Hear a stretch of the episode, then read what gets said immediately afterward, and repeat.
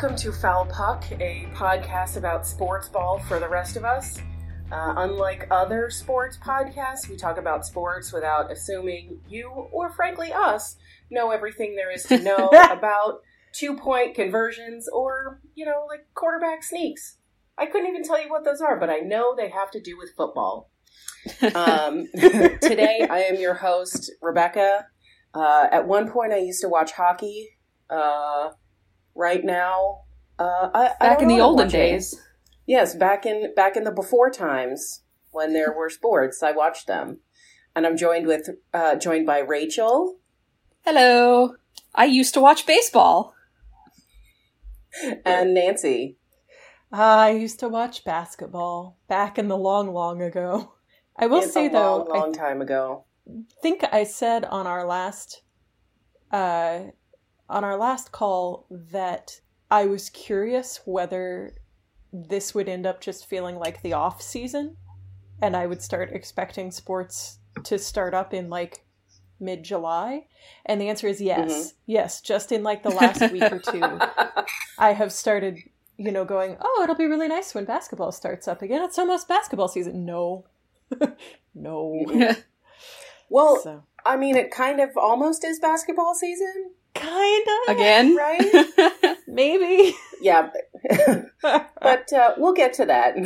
Mhm. So uh, the the uh, the hurdle that that we have right now, the unspoken hurdle, is this uh, pandemic, which I'm not even sure I'd call it a global pandemic anymore. It really No. just seems like a uniquely American pandemic because Yeah. we give fuck all about other people and uh, aren't taking care of ourselves. yeah.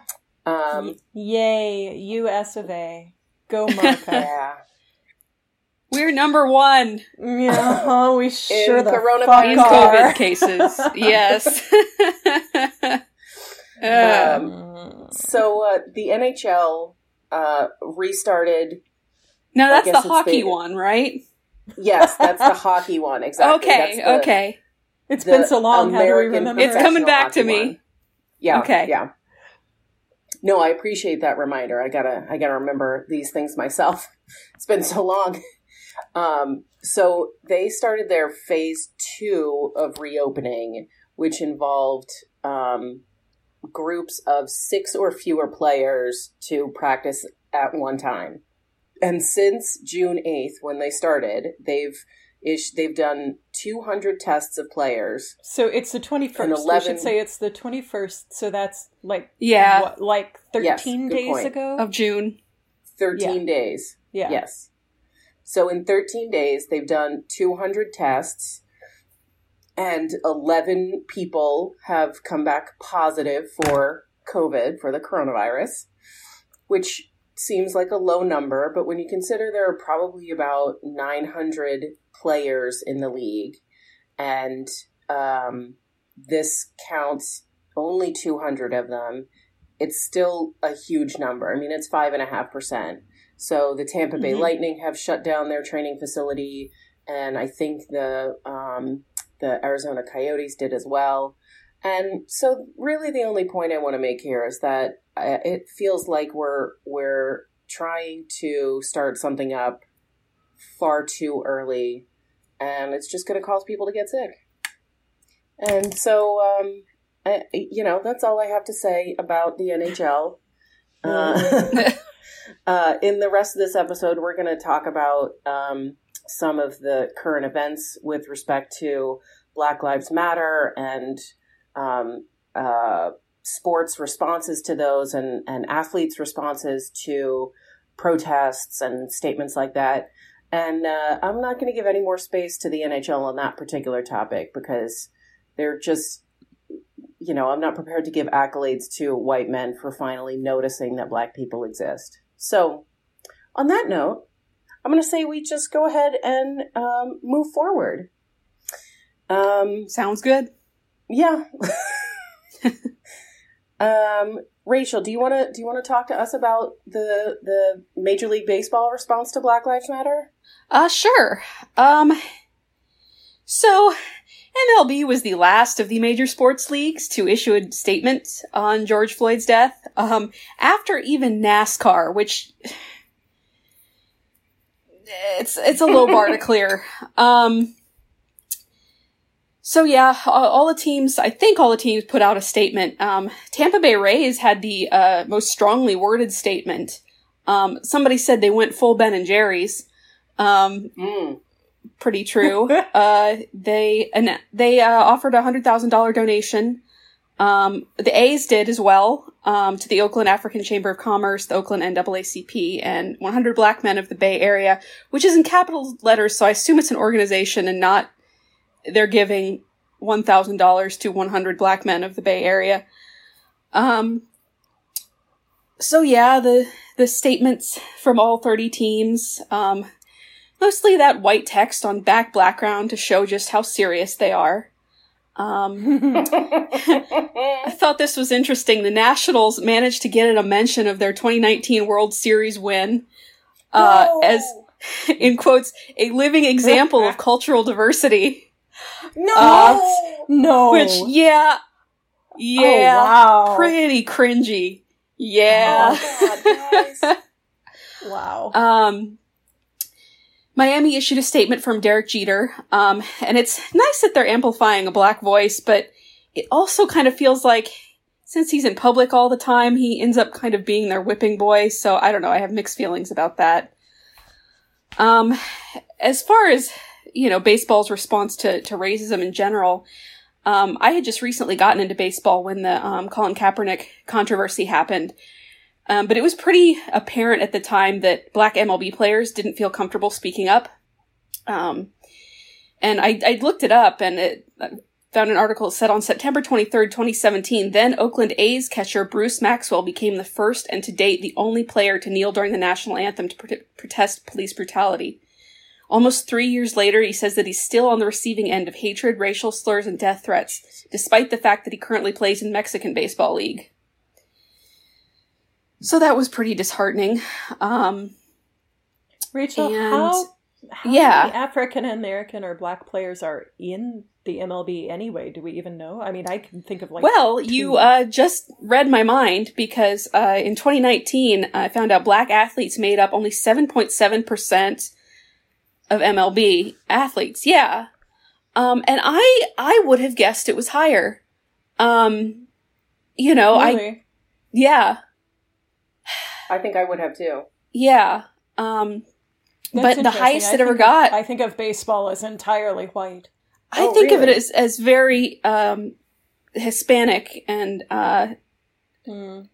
and I think of a lot Yeah. of like Caribbean nations. Um, but it is, you know, it is more white than it's that, you know, phenomenon where people in the majority think when a, a you know, a small percentage of, um, a group of people Mhm. is made up of a minority, they think it's a larger percentage. Um, right. so that's, you know, that's my own bias speaking there. Um, the highest it ever got was 18.5% in 1975.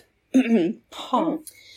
Yeah, so a lot of black athletes in the MLB don't feel like they can speak up without risking their careers. And uh Interesting that the the highest percent was basically immediately after or at the height of the civil rights movement. Yeah. Um and you wonder kind of what has happened since then. Um I mean, obviously I know what's happened since then in a larger scale, but like on a, specifically talking about baseball, if um like the the kind of training and, you know, equipment that you need now is has become more expensive and thus, you know, eh, kicked out people that can't necessarily afford more than, you know, a bat and a glove. Mhm. I'd imagine that's part of it. So I want to I want to circle back around real quick because you Yeah. mentioned the donation to 100 black men of the Bay Area. So apparently 100 Black Men of America is in fact an organization that was founded um, in the 1960s. It now has more than 100 chapters of 100 black men and 10,000 members uh, within it and their founding mission is to improve the quality of life in African American communities by improving the educational, economic, and social status of African Americans across the nation. Oh, nice. Thank you for doing my research for me in Yeah. real time. Rebecca's great at that. Can we just call that out? Like every time that we are recording this, Rebecca is the one who, when one of us is like, huh, I wonder if whatever, blah, blah, blah, and Rebecca's like, I can answer that. and immediately Googles, like either Rachel or I could do. so, but don't. I just, but don't. Right. So I just want to acknowledge Rebecca for that. That's for that fine. very I'm happy to be that person. role. You are a delight. Oh, kitty. Okay. Cat We visit. have a fourth a fourth member right now. This is Sassy. Important member. Sorry, Oh, Rachel. hi, please Sassy. continue. Um, I didn't have a whole lot more. Um, before Thursday's draft, uh, last Thursday's draft, I should say, um, the uh, MLB commissioner Manfred actually said Black Lives Matter out loud, and he's the first after the NFL commissioner to do so. And uh, the heads of all 30 teams have promised donations of one form or another, but I, I haven't gone back and looked uh, at details and see how many of them have fallen through, followed through on it. Um, and I just wrote here in my notes, the MLB has been relying on Jackie Robinson for a long ass time. Um, and it's Hmm. kind of time they they stepped up and stopped relying on history from Yeah. decades ago. And Um, just as a closing note, I wanted to say that nobody's yet said you can't spe- spell MLB without BLM, and I think that's a damn shame. That might need to be the title of this uh, episode. yeah, Um, like You mentioned the um, the commissioner of, of the National Football League (NFL) t- saying the words "Black Lives Matter." I just want to point out. Um, so there was a video released by um, NFL players featuring Odell Beckham Jr., Desha- Deshaun Watson, DeAndre Hopkins. Um, it was an incredible video um, asking for the National Football League to make the just bare minimum of statements, uh, things like Black Lives Matter.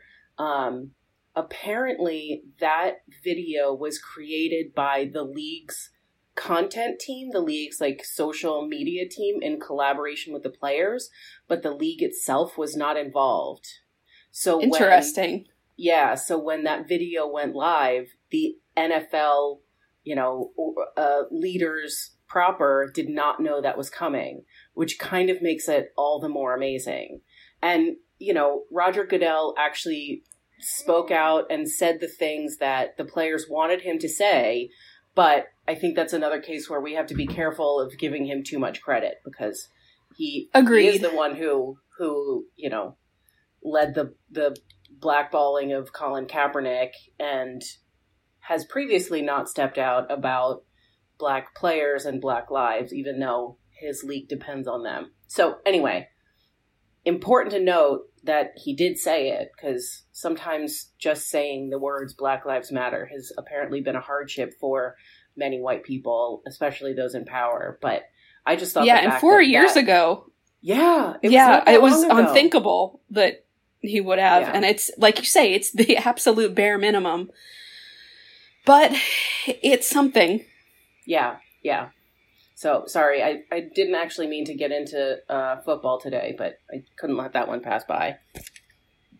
No, it's, I mean, we do have to acknowledge it as a sport. Even It when does some of us are less interested. Mm-hmm. although, although I don't know if you guys noticed, I did declare this now a Packers uh, fan pod. Yes. Oh yes. Co-signed. Could you uh, remind me why you did that? Uh, yes, Because the Packers were really the first, um, the first, I want to say the first team, not just the first football team, but my view could be skewed. They were at least the first out of football and hockey, which Mhm. probably doesn't say much, to actually like um, publish something about um, racial injustice, to say the words systemic racism, institutionalized racism. Oh, wow. Um, yeah, they are. Uh, I want to say they're the only um, publicly owned football team in the country. Um, and so Oh, that that's probably right. has- True. That probably has a little bit to do with it, but um, they've actually like stepped out ahead of many other teams, um, especially in the NFL, about um, doing things for the black community, recognizing um, racial injustice, things like that. So we're gonna go ahead and be a, a Packers fan fan blog now. I do have I'm a cheese it. hat. You do have the cheese Good. hat. That's right. Perfect. All right, but let's let's uh, refocus here, and uh, you know, just because I'm the moderator today doesn't actually give me carte blanche to just talk about whatever I want. So, um, I mean, what else is a podcast for? Well, it's a good Yes. point. That's fair, but I don't want to talk over both of you. So, um, Nancy. Well, that's sweet of you. Thank you. Yeah, yeah, no problem. Literally the least I can do. Um, tell us about uh, the the WNBA. So there was a lot going on uh, with the WNBA because um, one of the things that that comes up early on with with leagues like uh, the WNBA is that the players. So the WNBA season is in the summer because it doesn't want to directly compete with the NBA. Mhm. Um, and, you know, as per usual, the women get the short end of the stick, and so they play fewer months than the men, and they play it in the summer when people aren't watching as many sports anyway. And significantly course. fewer games. Significantly fewer games, yeah. I don't remember quite what a full season is, but it's like I think- 30 some as opposed to I think 82. It was- 36 Yeah, that sounds right. because they're proposing Um, the new season be only 22 games. 22 yep correct yeah so but the complication here is that um you know not only are the women paid less just you know in amount per game and not only do they play fewer games um you know so they make just a shit ton less money than the men do obviously and they supplement this by going and playing in other countries during the fall and the winter and the spring uh, commonly Mhm. australia and Europe and sometimes Asia, but I think mostly Australia and Europe. So, one of the problems that the WNBA is running into is, you know, if they push their season back, um, which they've had to do, usually they start in May, run through August, and then do playoffs in like August, September. Um, if they push it back, then those other seasons are going to start up without them.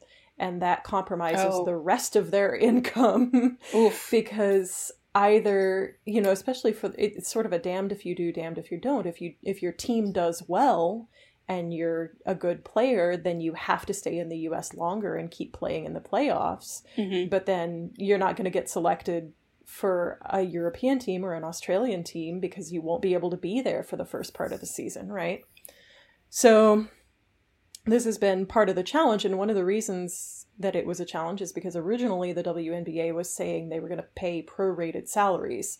So like not only was it going to cut my into God. their other income opportunities, but also they weren't even going to get their full WNBA money. So that was a crock of shit. So Um, can, I'm going to jump yes. in here again too because I did that research thing I like to do. Um, that's amazing. I love the, it.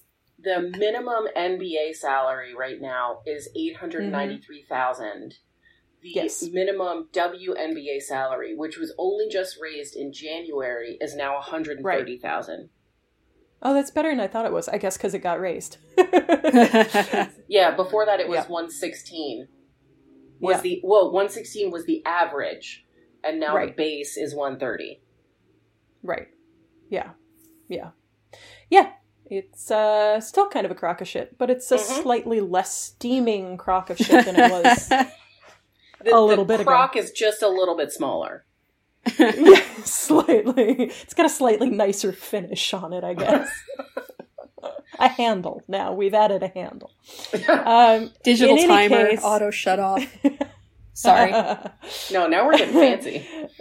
Um, so they have now announced a plan for a shortened 2020 regular season.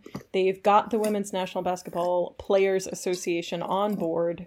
They will pay 100% of the salaries and full benefits. Oh, good. And yeah, yeah, so that's a big concession, and it's a really important one. Um, the format calls for a 22 game regular season to be played in Florida starting in late July, possibly like July 24th. is they that will all go Orlando there- as well? I don't know. Rachel? Okay. Is Bradenton, Florida, Orlando? Uh, no, it's not. It's Central Florida, but it's not in Orlando. Okay.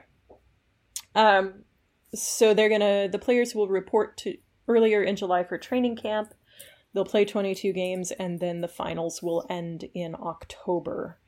Um, so the the nice thing about this, I think, is that there is the potential for women's basketball to start airing before men's.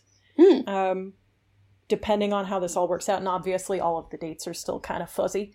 Um, but this was a thing that we had kind of talked about previously was that it sure would be nice if women's sports could come back before men's because everybody's so desperate for sports that we are all doing things like watching marble racing and cornhole. Um, and if we could turn that energy to women's sports instead, that'd sure be terrific. Um, Yes. the other thing, uh, just to skip off the WNBA for a second, is that in fact, women's sports will be the first sport to come back. Women's National Women's Soccer League uh, will be starting back actually quite soon. Let me pull up the dates for that. Um, they are going to be doing their Challenge Cup, uh, which uh, is a 25 game tournament that will kick off on June 27th uh, in Utah, no fans. Uh, and then following the preliminary rounds, the top eight teams, eight teams will advance to the quarterfinals uh, at the end of July. So basically, a month of soccer, of women's soccer, is going to be played in Utah starting in like a couple days. So I'm actually super stoked about that. That's Um, pretty cool. I am definitely, it is pretty cool. And I'm going to Yeah. be watching some games, and I suggest that you guys watch some games too, and maybe we should have like a watch along. And Yes. Yeah. that could be super fun. Love that. So we should uh and, and it will be airing, let's see, um on looks like CBS All Access, which I actually have. So Oh, me too. Terrific. Yeah, It's the Star Trek channel. it is the Star Trek channel.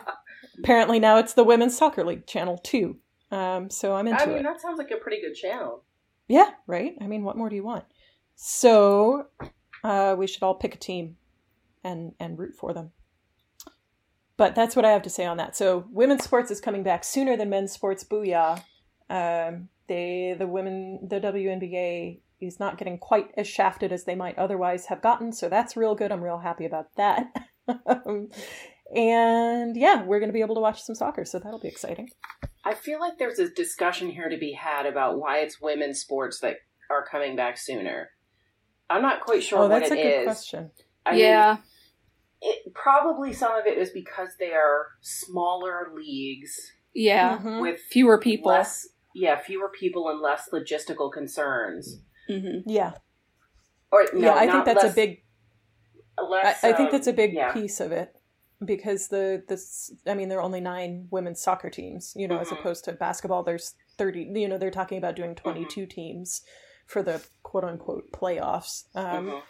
And the same with with baseball and hockey. I assume it's going to Mm-hmm. be more like a 2022 team deal. Um, so yeah, it's it's much easier to bring back nine teams uh, than it is to bring back you know 22. Mhm. Um, so that I mean, honestly, that'd be my best guess as to Yeah. like why, but I don't, I don't know. I don't know. I feel like there should be because otherwise you'd think it'd all be the same. They all need similar staff, right? They all Mhm. need a place where they can play and all be in the same area and be relatively quarantined. Mhm. So the only thing I can think of is just sheer numbers. Yeah, it's probably they don't need as big a venue for the games themselves, for Hmm. the housing of the players and the team staff and all that kind of stuff. I Mhm. don't know. There's some piece of me that that feels like we're we're sacrificing women first, and that Yeah, I don't. Like, I don't know. I don't know if that's accurate or not. It kind of feels that way, but I'm not sure. I Yeah. wonder if location of the teams has anything to do with it. Like, I think the soccer teams tend to be more Western, um, and at least some of the Western states are doing a better job than some of the Eastern states.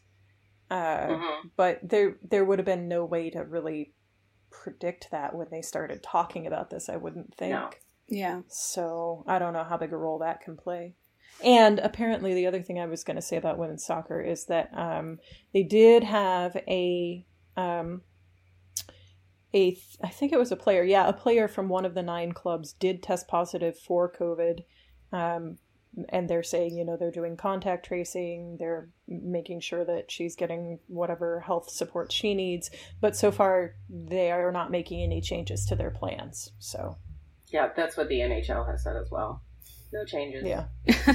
right, right, right. Yeah. So the the other thing that I wanted to mention about the the WNBA, excuse me, was that um, in DC, the Wizards, mm. um, who are the NBA team, and the Mystics, who are the WNBA team, led a um, protest to commemorate Juneteenth, um, which is amazing. Yes, yeah, amazing. And and actually, just in case anybody listening doesn't know what Juneteenth is, um, I liked this this paragraph from Michelle Obama when she she tweeted about it. Most of us were taught that slavery came to an end when President Lincoln signed the Emancipation Proclamation in 1863 but as is so often the case, the full promise of this country was delayed for segments of the African American community, and for enslaved people in Galveston, Texas, freedom didn't come until June 19, 1865. So, Juneteenth is not just a celebration of the end of slavery, but it's the um, celebration of when the last people who were enslaved learned that they were now free. Um, right uh, uh, I'll be honest, I did not know what Juneteenth was until I want to say last year, um, mm. which is, you know, kind of an indictment of our public schooling system. But Legit. anyway, yeah, yeah, private schooling too. I didn't learn about it until you know a few years ago. Yeah, definitely yeah, wasn't taught remember. in school. I don't remember when I learned about it, but it was recent. It was in the yeah. last like mm, five years, probably mm-hmm. maybe ten, but mm-hmm. certainly mm-hmm. not in school and not mm-hmm. in college. And no. yeah, no, no, no. So anyway, so the the Wizards and the Mystics led this protest, um, which was kind of amazing. Um, it was led by Bradley Beal and Natasha Cloud. Um, there were teammates, coaches, staff members um, a couple thousand people came to march um, in support of Black Lives Matter um, and and Juneteenth as this day of liberation, and it was. I mean, in contrast to the Nationals bringing up their their um, uh, World MLB Series victory, yeah, this felt like an actual moment of like unity and giving people a voice and like a really good um, really good indication of the culture of what DC sports can be. Mm, that's great. Yeah. Yeah. So while we're talking about protests, mm-hmm. um, I want to also call out a Warriors play. Well, the Warriors generally, because they have been handling a lot of this uh, really well. Um, they've been publicly expressing a lot of support for the Black Lives Matter movement, for all the marches. M- many, if not all, of their players have shown up in marches in Oakland, including the most famous ones Steph Curry, Ayesha Curry, Klay Thompson. Um, so they've been very publicly involved in all of this. So, uh, so the Warriors have been handling all of this really well, and interestingly, one of their players who is primarily a G leaguer. I think he has come up and played some games for the Warriors before, you know, all sports stopped. Um, Juan Toscano Anderson has been leading marches, uh, like multiple marches for the last several weeks in Oakland, big ones, well attended wow. ones. And Warriors players have been coming out to support him. And it's really remarkable because, first of all, he's not black, he's Mexican American. And second of all, uh, he's, you know, as far as like ath- athletic stars go, he's a nobody. He's a G Leaguer. He's like 27, I think. He has been, he's played, I, I think it said 13 NBA games. So, like, generously, we could call him a late bloomer, right? um, but he apparently not only feels this is really important and he wants to be a voice for, of leadership in it, but he has the charisma and respect of everybody else enough that they have responded and turned out for him. And I've just thought that was so so heartening to see. Um, I guess he's an Oakland native, which is cool um, and makes sense and makes sense that he'd want to be involved in this. Um, mm-hmm. And he has just gotten out and done the thing. And and to the warriors credit the warriors organization has thrown their full support behind him. So i've been really pleased. It's been one of those moments where it's like okay not only do i like you know the individual warriors players and not only do i like the warriors coaches but like the organization is actually i think you know doing good doing stuff. some really good yeah doing some really good things here.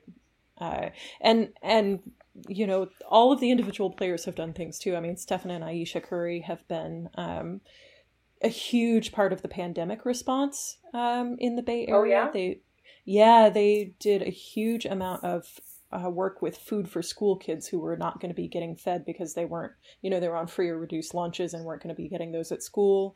They donated a ton of meals for that. They raised a crap load of money. Um, I feel like I haven't heard as much about it recently because now all we've been talking about, you know, we've all decided Yeah. the pandemic is over. yeah, we're bored Well, with it. What's the next thing? We're bored Let's, with it. let's Um, not say we've all decided that. our our society has decided that the God. pandemic is over. Uh, so I haven't been hearing as much about it, but I'm sure they're still doing it because that's Yeah. that's the kind of work that they do. So that's that's my blurb. Good job, Juan Toscano Anderson. Uh, you know, I don't I knew your name before, but now I'm actually gonna like know who you are, and I'm real impressed Mhm. with you. So thanks for that. Mhm. So, Nancy, what are your thoughts on this, like, um, this divide between the NBA players on whether they should play or not? I think it's so interesting. Um, I don't think we should be doing any sports, honestly. Um, I think it's way too early. I think it's gonna cause more problems. Um, the only silver lining I see to doing the sports is that if if we open up and it's highly public and it still all falls apart, that like maybe that will help convince some of the folks who have decided that the pandemic's over that actually the pandemic is not over. uh, so what's what's the current state of the NBA reopening plan? Right. Good question. So I was trying. So the last I had really looked at this was a couple days ago, and things keep changing day by day. Um, Right, I'm yeah. sure by the time this comes out, it will have changed again. But currently, the idea is that they're going to take 22 teams. I think it's 22 teams, uh, and go to Orlando to Disney World and have a re- like have a reduced season and then some sort of postseason that they're not calling the playoffs because it might not be exactly like the play and this is a whole thing like is it the playoffs Right. or is it not the playoffs and do we care? Yes we care because this is how we determine awards and like whoo it gets messy fast. Um but basically they are adam silver the nba commissioner commissioner chairman he has a fancy title. Um he has a really ambitious plan to really lock that shit down and to really i mean kind of create biosphere 3 which is how you have to do it if you're gonna do it um, but they have released a 113 page health and safety manual Jesus. uh, yes, that uh, includes all of the requirements. They're going to have access control points. Uh, everybody's going to have to wear bands that will provide access control as well as check ins for testing. They have a very limited number of people they can bring with them in terms of staff, which has caused some problems, which I think is very funny. Uh, because it's things like you can bring two trainers, but of course, lots of like high end players have their own personal trainers and they don't have to work with the team's coach, team's training staff. And like, oh no, what are we going to do now? yeah, So, what I'm what I've saw what I've seen was that they're allowed 35 members of the team, Mhm. including 17 players on the 17 roster. players. So right. so yeah. So Mhm. that really that really absolutely Yeah. does restrict a lot of activity. It Yeah. really does because you have the 17 players and then you immediately have like let's say 3 coaching staff, right?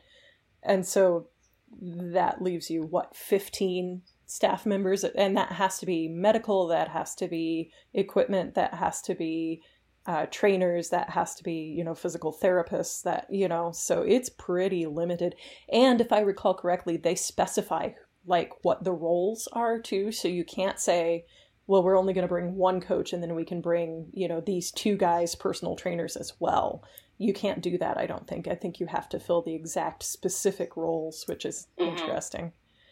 That's yeah, that Um, whole thing is really interesting, and I I agree with you that it's not time to open up yet. Um, but I I just wonder what that does to a pro league. You know, if Yeah. everybody's working with the Yeah. same three trainers, and you know people Right. don't have their personal Right. So and so's anymore. It's so's a anymore. Real good question, isn't it? And Yeah. um, One not of the- just that, but like, what is it? What is it? You know, I- I know I've said this before. I'm fully, I'm fully pro not restarting sports right now because we don't Right. actually have this thing contained. But then at the right. same The- time, it's you the think position about of the pod. right? yes. but but then you think about like you know we've got these superstars who are making 10 to 50 million dollars a year or whatever insane Mhm. contracts people have but then the Mhm. majority of the players are making a million dollars a year which Mhm. let's Mhm. be real most of us can live on significantly less It's than still that, yeah, right? it's still a million dollars a year. Right. but you know there's is, a but- there's a standard of living and mortgages and alimony and rent Yes. that goes along with it but then Right. also you think about the the And- kids who are coming up from high school and supposed to be starting in the league Yep.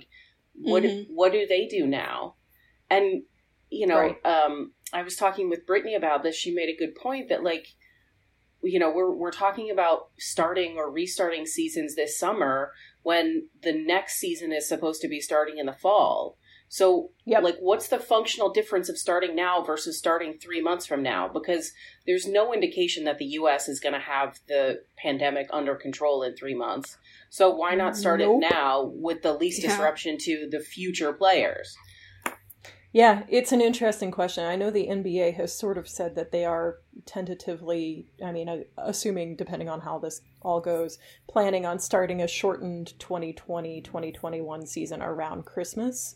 Um, Mhm. but yeah, I mean, and the other thing about the million dollar salaries is like you have to remember a lot of a lot of pro sports players don't play for very long. So Yes. yeah, Yeah. you make a million dollars a year for 3 years and Yep. it's still like 3 million dollars still sounds like a lot of money, but for the rest of us we will make that much over time, you know, Right. over Yeah. a 30 year career, you know, you might. Yeah. Um, so it's it especially and then you get into like G League players and stuff like that who make a pittance. Um right. right. So it's a problem. It's it's it's a thing. Uh one of the things that's been controversial about this uh reopening of the NBA is that they're talking about giving them this very fancy high-tech ring that is supposed to monitor their health and Mhm. predict COVID-19 symptoms up to 3 days in advance. Oh, And wow, of I had not heard about this. Oh yeah, it is a fancy little doodad, and of course the immediate response is the NBA players get this, but healthcare and not workers first don't. responders Right. Yeah. Yeah, which is an entirely valid response. Um, hashtag priorities mm, hashtag capitalism. yeah. Uh, so that's the thing. But you originally asked me before I started rambling indefinitely No, no, about that's fine the division among the players about reopening. So I, yeah that's the part that i found the most fascinating because I, I know i said i wasn't going to talk about hockey but apparently i can't help myself Um, Please do. like there's a there's a culture in hockey to go with the flow to not be an outlier to not to Mhm, like this mhm. is your team this is your role you don't say anything outside of that um, Mhm. thankfully other leagues the individual players are allowed to have much more of an individual voice though i wouldn't say that's necessarily across the board it's certainly going to depend by sport and person and all of that kind of stuff but Mhm. Yeah. like no no uh, maybe there are like three hockey players who have come out to say this is stupid we shouldn't be doing this um, Right. everybody else is like well if i have to answer that question i'd like to do it anonymously um, so Mhm. so I find it fascinating that there is this very vocal um, discussion, debate, whatever you want to call it, between players of, of the NBA. hmm Yeah, I mean, so I have not been following this super this particular piece of the NBA reopening super closely, but my understanding is that the division was under sort of two different two different lines. Um, and the first was originally there was debate um, between folks who wanted to reopen because they felt like, you know, they're athletes and this is their job and this is what they should be doing and Mhm. why not? Um, and folks who felt like, no, this is stupid, it's too dangerous. Um, and in that second group, um, were also concerns about like you're going to take me away for three and a half months and lock me away from my family uh, Mhm. because the Mhm. NBA is talking about being so very stringent about it. Uh, that is what the reality would be. Um, so that that caused some feelings. But then I've also heard just recently that there are also some folks who don't want to restart because they feel it takes attention away from the social protests going on. Mhm. Um, oh, interesting. and yeah, yeah, which I do think is as well. interesting. Yeah, and, and uh, so I think that there are maybe four groups of you know like or, or a Venn diagram. There's a Venn diagram of players. you know of players yeah so some who want to reopen because you know maybe they're just bored out of their minds maybe they're uh you know low end player who can only count on two more years and needs to make as much money as they can um, versus the the stars who are you know have their Nike contracts or whatever and and you know are fine and don't Mhm. you know are enjoying summer home with their kids um, versus you know then the folks who don't want to reopen and take attention away from the protests uh, Mhm. yeah it's complicated it's really complicated and i do think it's interesting that we're hearing about it because while the nba certainly does allow for dissent and players will have will talk about things much much more openly than the nhl for example there is still a sense of you know that what the big guys say matters and you don't necessarily object to them too strenuously in public Mhm. especially if they're on your team Mhm. um, so I, I find it interesting that that's not necessarily holding true this time around I, and Mhm. presumably just because these are really big issues um, that we haven't had to deal with before so yeah what so, So- tell me what what all you've heard i wonder if your information is more up to date than mine is Well, so I was reading an article um, on CBS Sports that kind of um, outlined a, a handful of player stances. So Kyrie, if I'm saying that right, Kyrie Irving. kyrie um, irving yeah So he's the um, vice president of the NBA Players Association. So Yes, he, he is, led a conference correct. call like a week ago to talk Yep. about this. He's he said um, basically he said in the end I'm willing to give up everything I have for social reform, but at the same time he recognized that he's not the only voice and the only person in the league and he would support other Mhm. players if they decided that playing was the right thing to do. And hmm I thought I I mean I thought that was an interesting stance right off the bat that like he's saying this Mhm. is my position but I also recognize that I re- represent a lot of other people and so if the majority wants to move forward we'll do that but it's almost like he's Mhm. saying I need to say this no matter what. Um right Yeah. yeah so kyrie they're irving gonna- is an interesting guy who does he play for? Uh, he was playing for the Celtics, but then he got injured, and I don't know if he's been playing. Okay. I don't know if he had come back from recovery or not. I think Okay. not, but I'm not sure. okay. But yeah, he's an interesting guy. Uh, he, he was. Uh, Oh, well, Brooklyn we won't Nets. get into Kyrie Irving. Brooklyn Oh, he's Nets. playing for the Nets now. Okay, Yeah. all right. So he If got I had- traded from the if I had- Celtics. read that properly I could have told you that. Okay, all right.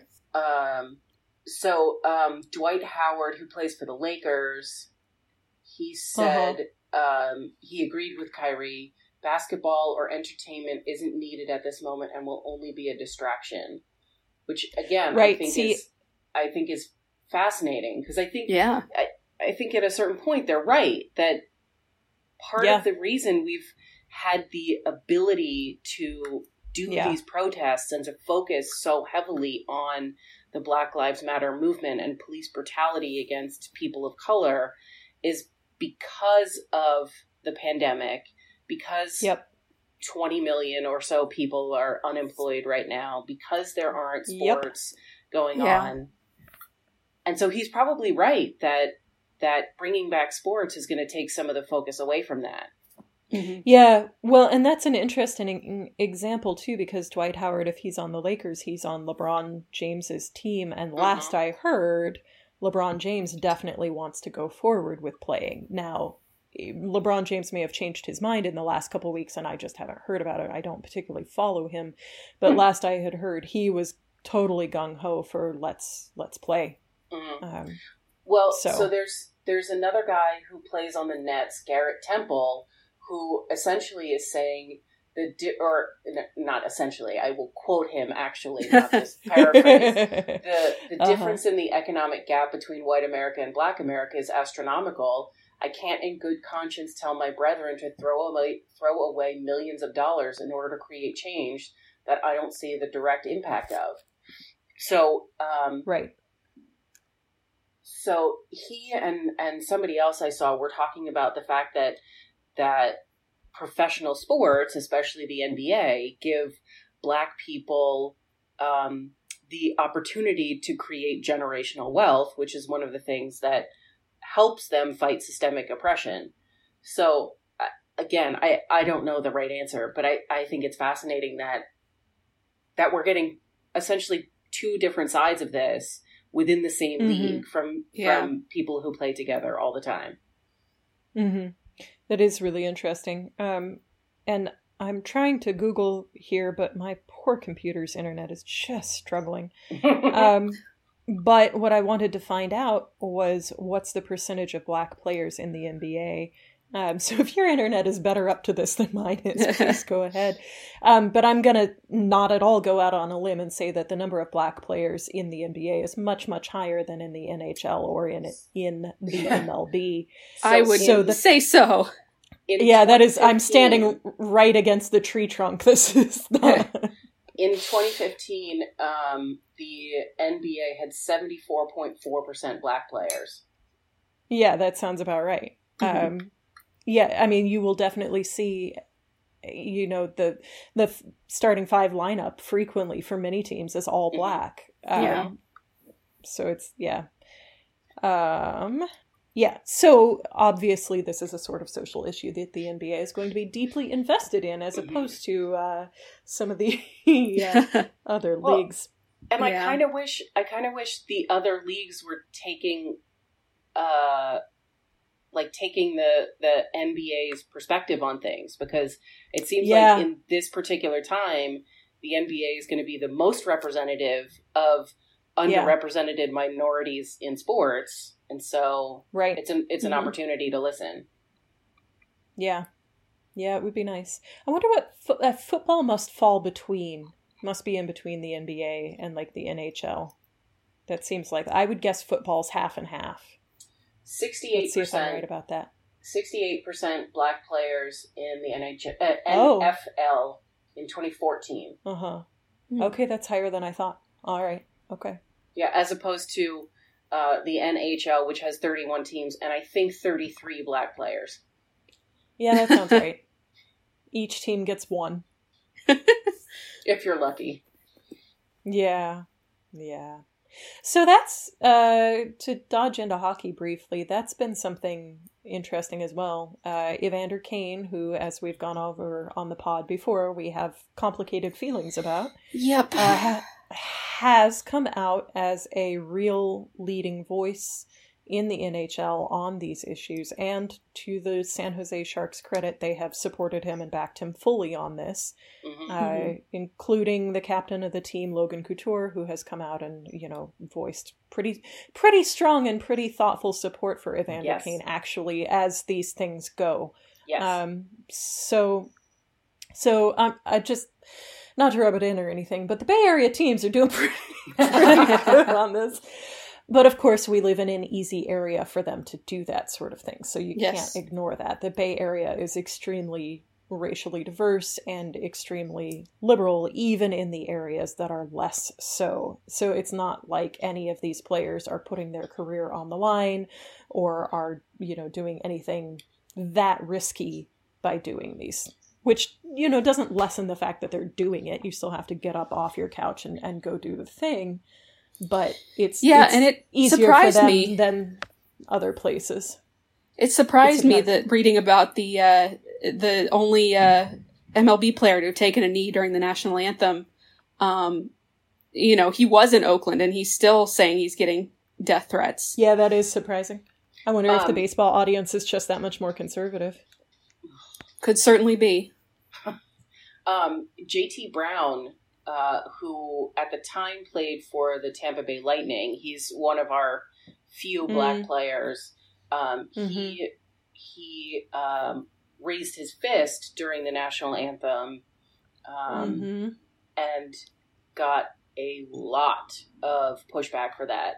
And that was, I want to say, in 2017. So that was like three years ago. Um, but it was one of the first examples that I recall in hockey of anything. I'm not going to say racially motivated because that's not the right phrasing. Right. Um, right. anything um, speaking out about racial pre- prejudice.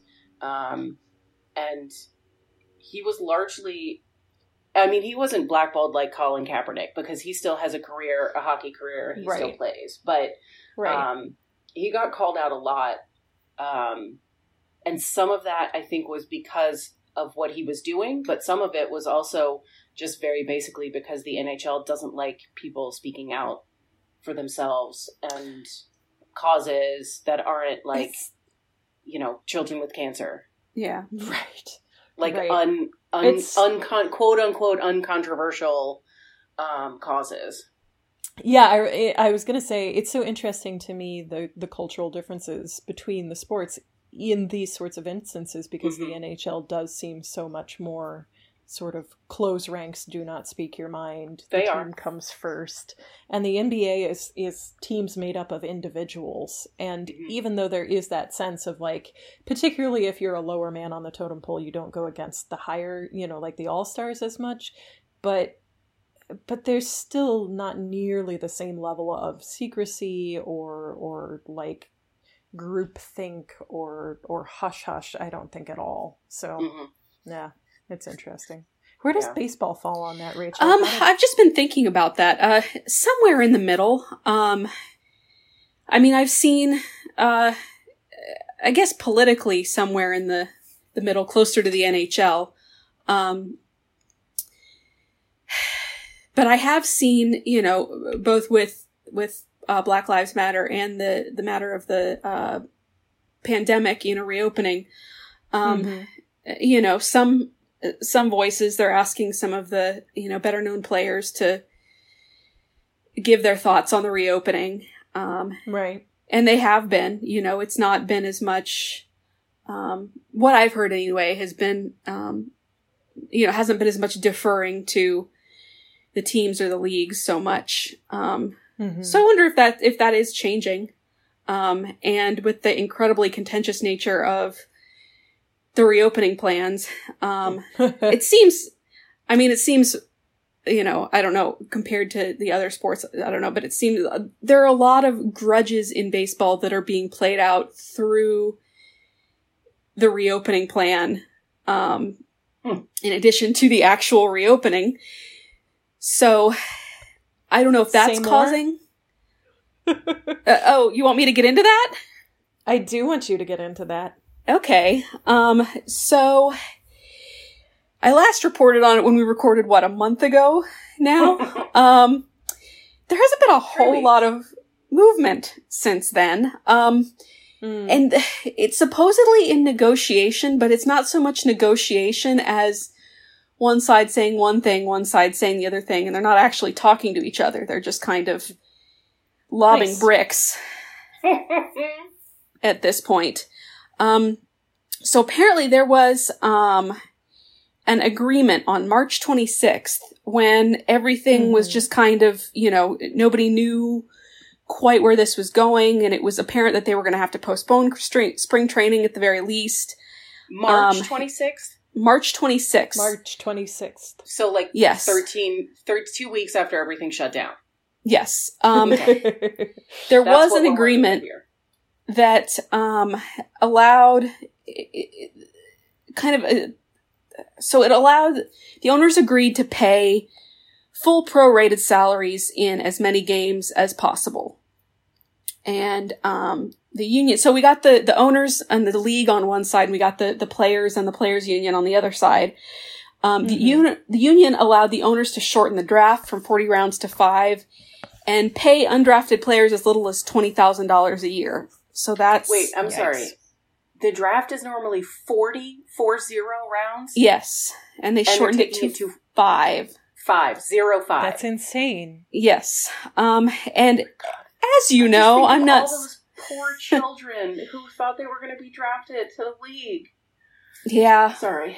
um, and I draft kind of falls under that that section of uh, sports that I just kind of blank out on. Cause oh great, you know, so and so from Villanova is, you know, who, who okay, um, um, I'll start paying attention when he starts playing on the team, I guess. Um, yeah, valid.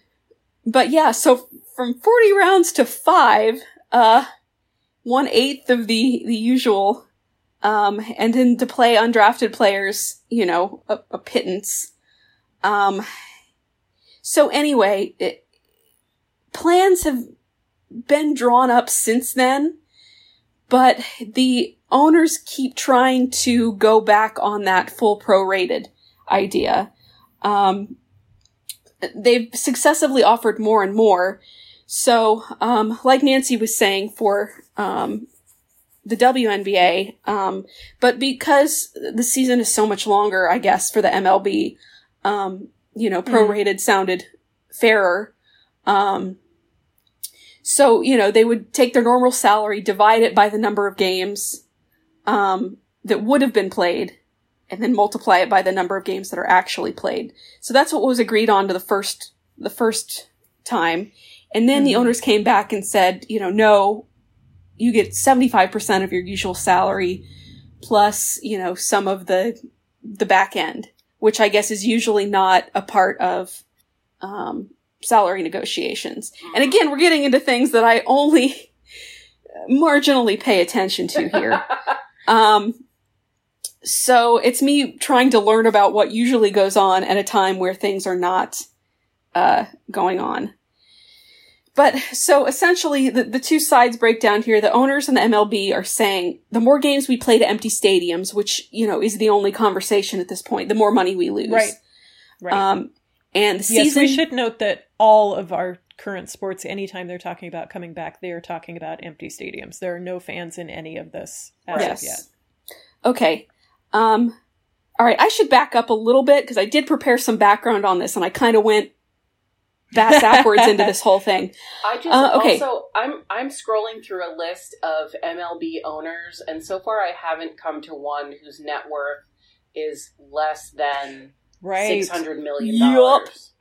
So this is a thing because Just Rachel, I was going to ask you about this, and I forgot to ask you about this before we we recorded. But I know that the A's owner, who is fucking rich, just like the rest of them, uh, apparently I don't remember if it was laid off a whole lot of staff or or decided that he's not going to pay the minor league players or the farm teams or something like that. In any case, there was some major baseball decision related to the A's that had to do with money. And it was such a big deal that the A's owner, who I guess never comes out, came out and basically said, Yeah, sorry about that, y'all. Still not going to pay you any more money. Times are real tough.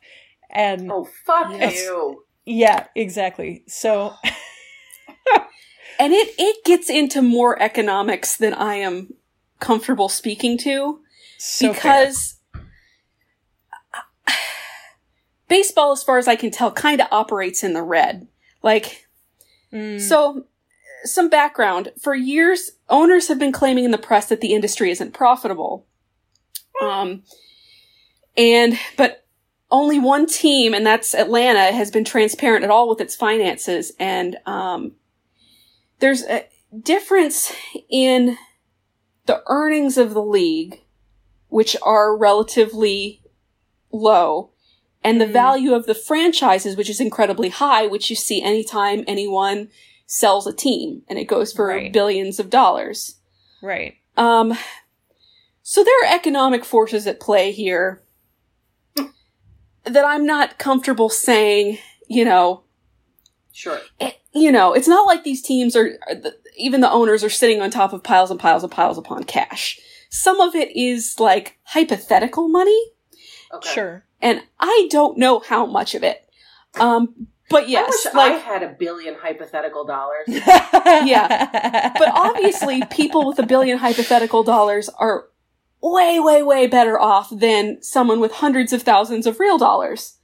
Right. um so that's that's kind of the background here. The owners have been saying poor me for a little while but it's pretty disingenuous because owning a team is still a money making huge money maker even if you know the league itself is losing money. I don't understand how that happens. Gonna put that out there but that's kind of how it is also, it's important to know that the Players Union's collective bargaining agreement with the league expires at the end of 2021. Um, yeah. So that's, this is where, you know, some grudges that have been storing up are getting played out through this.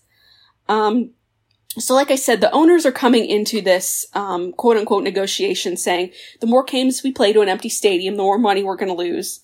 right. And the season absolutely must end by September 27th in case of a fall COVID outbreak. But that, that's, that's kind of a cover. Like, there is no way that they're that concerned about a fall no. outbreak. Also, are So they, that, are they thinking that that fall outbreak is going to be this so-called second wave? We're going to see when we yeah, haven't actually already seeing. Because we never well we never left the we first never wave, went right? down from the Yeah. first wave. Well, yeah, we kind of plateaued and then went up. So I don't know if that's a Yeah. second. I don't know how to classify that. Stupidity. Stupid. That's how you classify that. Sheer incompetence is the other way it can be Yeah. classified. And the players union is coming back with, well, you already agreed to, you know, full prorated salaries. Just tell us when and where to start and we'll start. That was the latest big update was the players union just coming back and said, you tell us when and where. And you may have noticed something in my, uh, discussion of this so far, which is there is no real dis- real life discussion whatsoever of how in the hell we're going to do this in any kind of safe manner. That seems to have gotten pushed to the wayside. They're still talking about Nice. testing 10,000, you know, running 10,000 tests a week with no thought of, okay, where are the tests going to come from? Where are these labs that are running the tests? What are we going to do if the tests come back positive? Um, wow. yeah, so it's, you know, reading about this is all kind of like, okay, well, that's interesting. However, what is this actually going to look like? They need some kind of spring training. And, uh, you know, I think, uh, Rebecca, you mentioned Florida and Arizona, uh, NHL teams having to shut down, uh, cause the players are testing positive. Well, guess what? All of Florida and Arizona, where spring training is held, are, their, their numbers are skyrocketing right now because they're Yep. just going Yeah. back to regular life because they're tired of the pandemic. Right. So, I'm sorry, it's just so absurd There's- that we can say that is a sentence in it's, and and and a factual sentence, no yeah, less. and like, the thing nobody's talking about is that, like, at this point, I guess people are just okay with thousands of people dying and like, that's, that's, that's fine. You know, we're bored of staying inside. Um, Mhm. It's not going to be me. I think that's like the perpetual American Yeah. attitude is, well, it's Right. not going to happen to Right. me. yeah. We're a society of individualists. Right. Yeah, So- and it's it's so- just the flu anyway. yeah. So, so, I and you know what? It occurs to me that this is a very like backward sentiment. So nothing bad is ever going to happen to me because that's just not what happens. But yes, I can pull myself up by my bootstraps and become a self-made bajillionaire. Right. Like I know those Right. aren't on the Yeah. same plane, but they also feel like they're a little bit related. But it, it, it stems from the same same sick societal sense that we have of the primacy of the individual. Mhm. What happens to me is more important than what happens to you. I don't need anybody else's help because I contain everything that I need to be successful. And also, I can't experience empathy for you because I don't care if your grandma dies of the flu because it's not my grandma. So why, sh- you know, like it's yeah, it's and I don't even know if the they get that same- far because it's like No, what I do they doesn't don't. affect you. What I do only affects me, And Right. there's like, even if we did implement all the stuff that some of the Asian countries have, we don't have this collectivist sense of like, what I do affects you. No. No. Right, no, we don't at all, at all, which is why we have stupid fucking No, we have- conversations about whether or not anybody should be wearing masks. We have Because- the opposite. We have the opposite, in fact, where people say, uh, "Your health is not more important than my liberty." Right, Yeah, my Right. convenience. right. I hate Yeah. people. Have I mentioned that recently? I hate people. Ah, I think the the feeling is, is yeah, shared. and oh, and another thing, my voice is just going to get higher and higher until nobody can hear me. Um, they're starting to find out that you know, even if you have a mild case of COVID, there are serious long-term lung effects. So if we Yep. have these players going back, you know, and playing, and oops, everybody gets COVID, um, are we destroying their careers and their Yes. health as well Yes. in a long-term sense Yeah, but that doesn't matter because it's going to make people money. today? right, right, Yeah, right. and money today is more important than Yes, Life than disaster in the future. Than anything. yeah. Deep breath, everyone. Guys, do we need to start like a socialist podcast? We might. We might. Maybe That's what this is accidentally turning I know, into. right? Maybe this is It like was- it was talk, inevitable. the the Venn diagram of sports and socialism.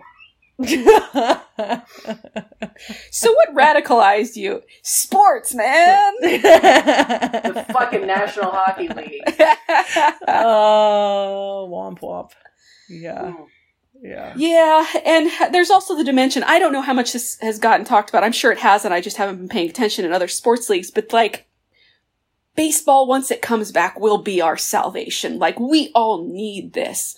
Our morale Oh. needs these, you know, healthy young boys playing on our TV. That sounded a lot weirder when it came out of my mouth than I intended it to.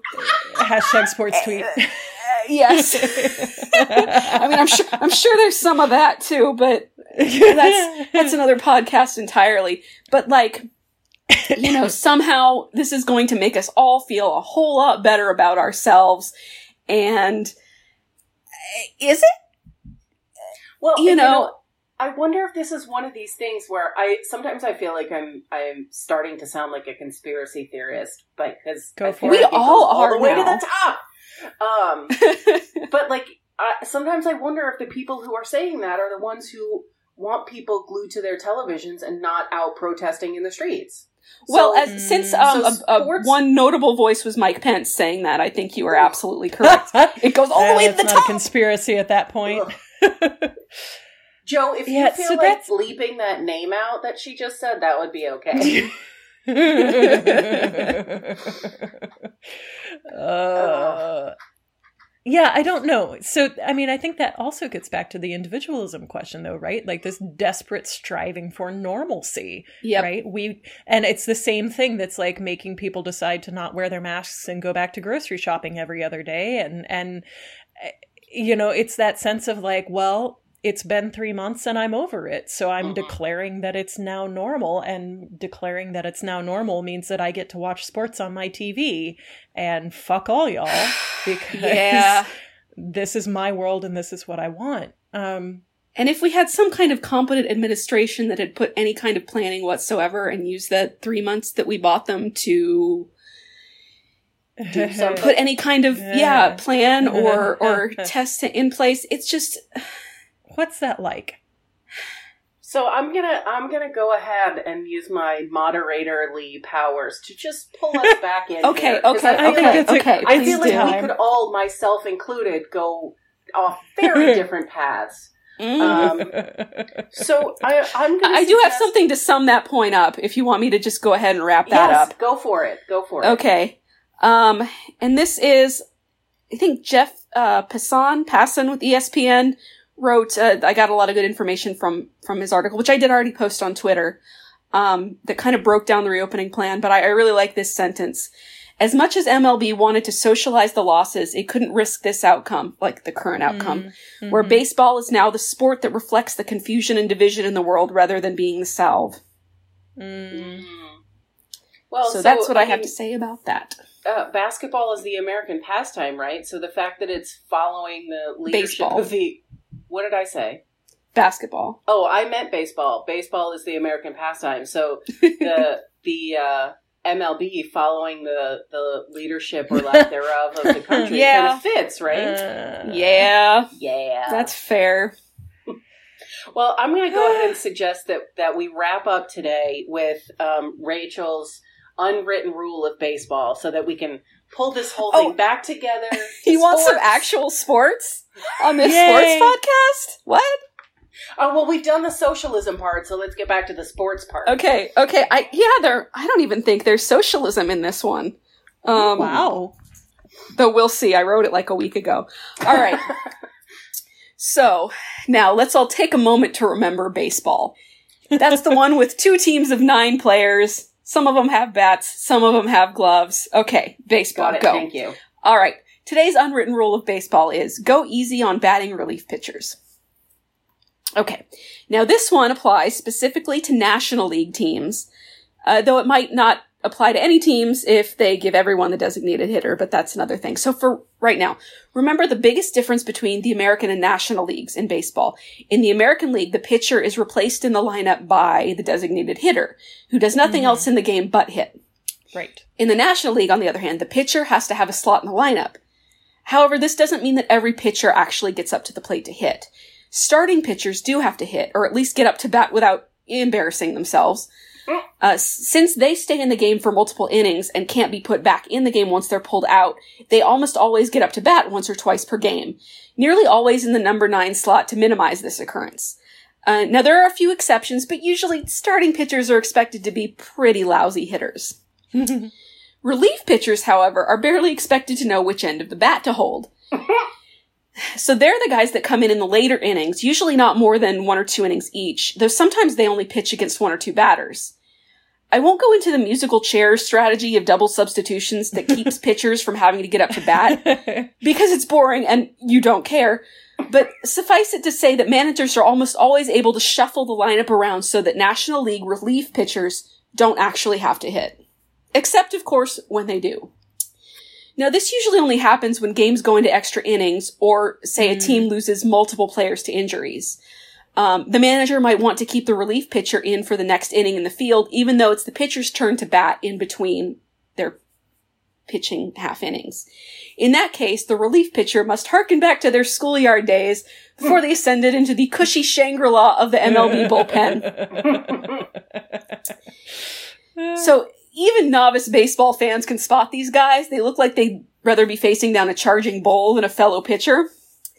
Uh, fortunately, the guy that they're facing is also a National League relief pitcher who is thinking there, but for the grace of the baseball gods, go I. Uh, True. it's a matter of professional courtesy, much like that old joke about the lawyers swimming untroubled through the school of sharks. Um, usually this means throwing nothing but fastballs, the thought being that they're unlikely to slip and hit the batter, who it's assumed isn't actually going to hit them anyway. and them's the rules. That's So- hilarious. I have a question. Yes. So the so the batting order of a team hmm can that change willy nilly? The official answer is no. The practical answer is yes. Okay. Um, so, no, there's slots and the slots stay the same. What happens in the National League is you swap out two players at one time. So let's say the number nine slot is coming up to bat in a in the later innings, so you Mhm. don't want your pitcher who's in the number nine slot to hit. Mhm. But you don't want your new pitcher who's coming in to hit either, but the number nine slot has to hit. So you take out two players. You take out the pitcher and you take out, you know, one of the outfielders, one of the, the infielders, and you substitute the new, let's say, infielder into the number nine slot and the pitcher goes into the former infielder slot. Okay. Okay. So then, you know, the trouble comes when that infielder slot comes up and they, they do Right. another double switch. So So that's- so theoretically there's like player A through F correlate with hitter 1 through 9, hmm but they can they can sub in and out. Okay. Yes. Th- th- well, they can't sub back in once they've gone out. Okay. But yes. Interesting. So, um, if my team gets through hitter 5 hmm in one inning, does the next inning start with hitter 1 or hitter 6? Hitter six. Okay. Yes. All right, that's that's kind of what I thought, but that that like bonus substitution thing. I think I'd missed. Like I Yeah. conceptually understand the designated hitter, but I don't. I don't think I realized that there could be other substitutions and replacements along the way. Yeah, and Yeah, again, it depends on which either. league you watch. And I didn't really start paying attention to it until I taught myself how to um to keep score of the games. Mm. Um, which means your National League scorecard gets real messy real quick. Um, which is like the only point in favor of the designated hitter for me. But yeah, we'll see. We'll see how that goes. okay, Because they're talking Alright, about cool. getting, yeah, giving everybody the DH. We'll see. Now, do you think that'll just be for this weird season, or do you think that'll be in perpetuity? I think that if it ends up getting into the weird season, I think, you know, given that the 2021 collective bargaining agreement is up, um, and that this has been a, a thing that the players have been pushing for for a long time, um, I, I think, yeah, if it gets into the weird little half season, I think it'll go everywhere when Okay. baseball comes back fully. So I have a question I want you to answer for next time because I have to sign off here pretty soon. Okay. Um, who? So I want to know more about this this argument for and against having the designated hitter on both. Have we not gone into it? No, we we've gone into the to the concept of the designated hitter, but I'm curious, Okay. like who wouldn't want this and like what the what the argument is, and if we go into that like and and both both leagues get the designated hitter what would the remaining differences be and would they just would there be a movement to just sort of like unite the leagues or do away with the differences or whatever Yeah, we can get into that next time. Cool. one, I'm happy one, to. one league to rule them all. Yeah. You I know, mean, in like I don't think they'll get rid of the leagues. I think they'll keep the names of the leagues, but the, I think they'll be functionally similar. But that's we'll get into that next time. Yeah. okay Well, that's great. That's a good idea to to hit up for next time. Um, so for now, I'm going to go ahead and uh, wrap us up here. Um, as ever, you can find us on um, Instagram at Foul Puck Podcast. You can find us on Twitter at Foul Puck Pod, Facebook Foul Puck Pod, and our website is foulpuckpodcast.net. Um, correct Yes, and And- thanks to Joe for doing our editing, and uh, yes. thanks to Kevin MacLeod at Incompetech.com for our intro music. Perfect. Uh, and uh, we will talk to you next time. See you later. bye